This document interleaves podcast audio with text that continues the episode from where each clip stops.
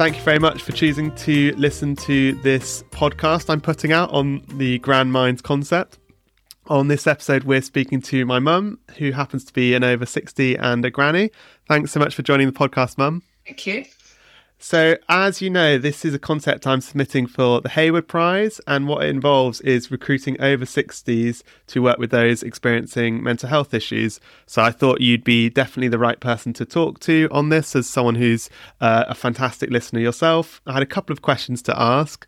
The first was As an over 60 and a grandmother, what skills and experience do you think you would bring that would help support those experiencing difficult times in their lives? Um, the fact that I have brought up four children and still ca- taken care of grandchildren, uh, the understanding that life is a roller coaster at times and we all have things thrown at us along the way, and how to manage that in a calm, hopefully reassuring way, and to just focus on today. Sometimes we can get carried away with looking too far ahead.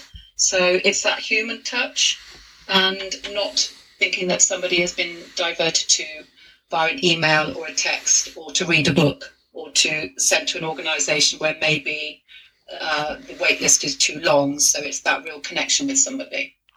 And what do you think makes a good listener? I know in both your work you do a lot of listening and then also um, in normal family life as well. What do you think on that one?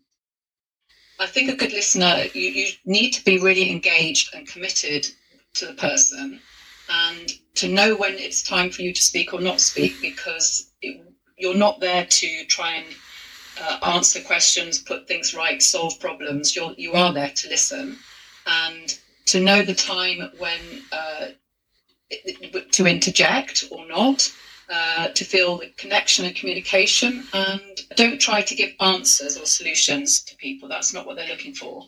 Um, and also to reiterate and echo what somebody has said because that validates their thoughts and it makes them feel as though they have been listened to. Thanks so much for listening uh, to the podcast, everyone, and for supporting this concept.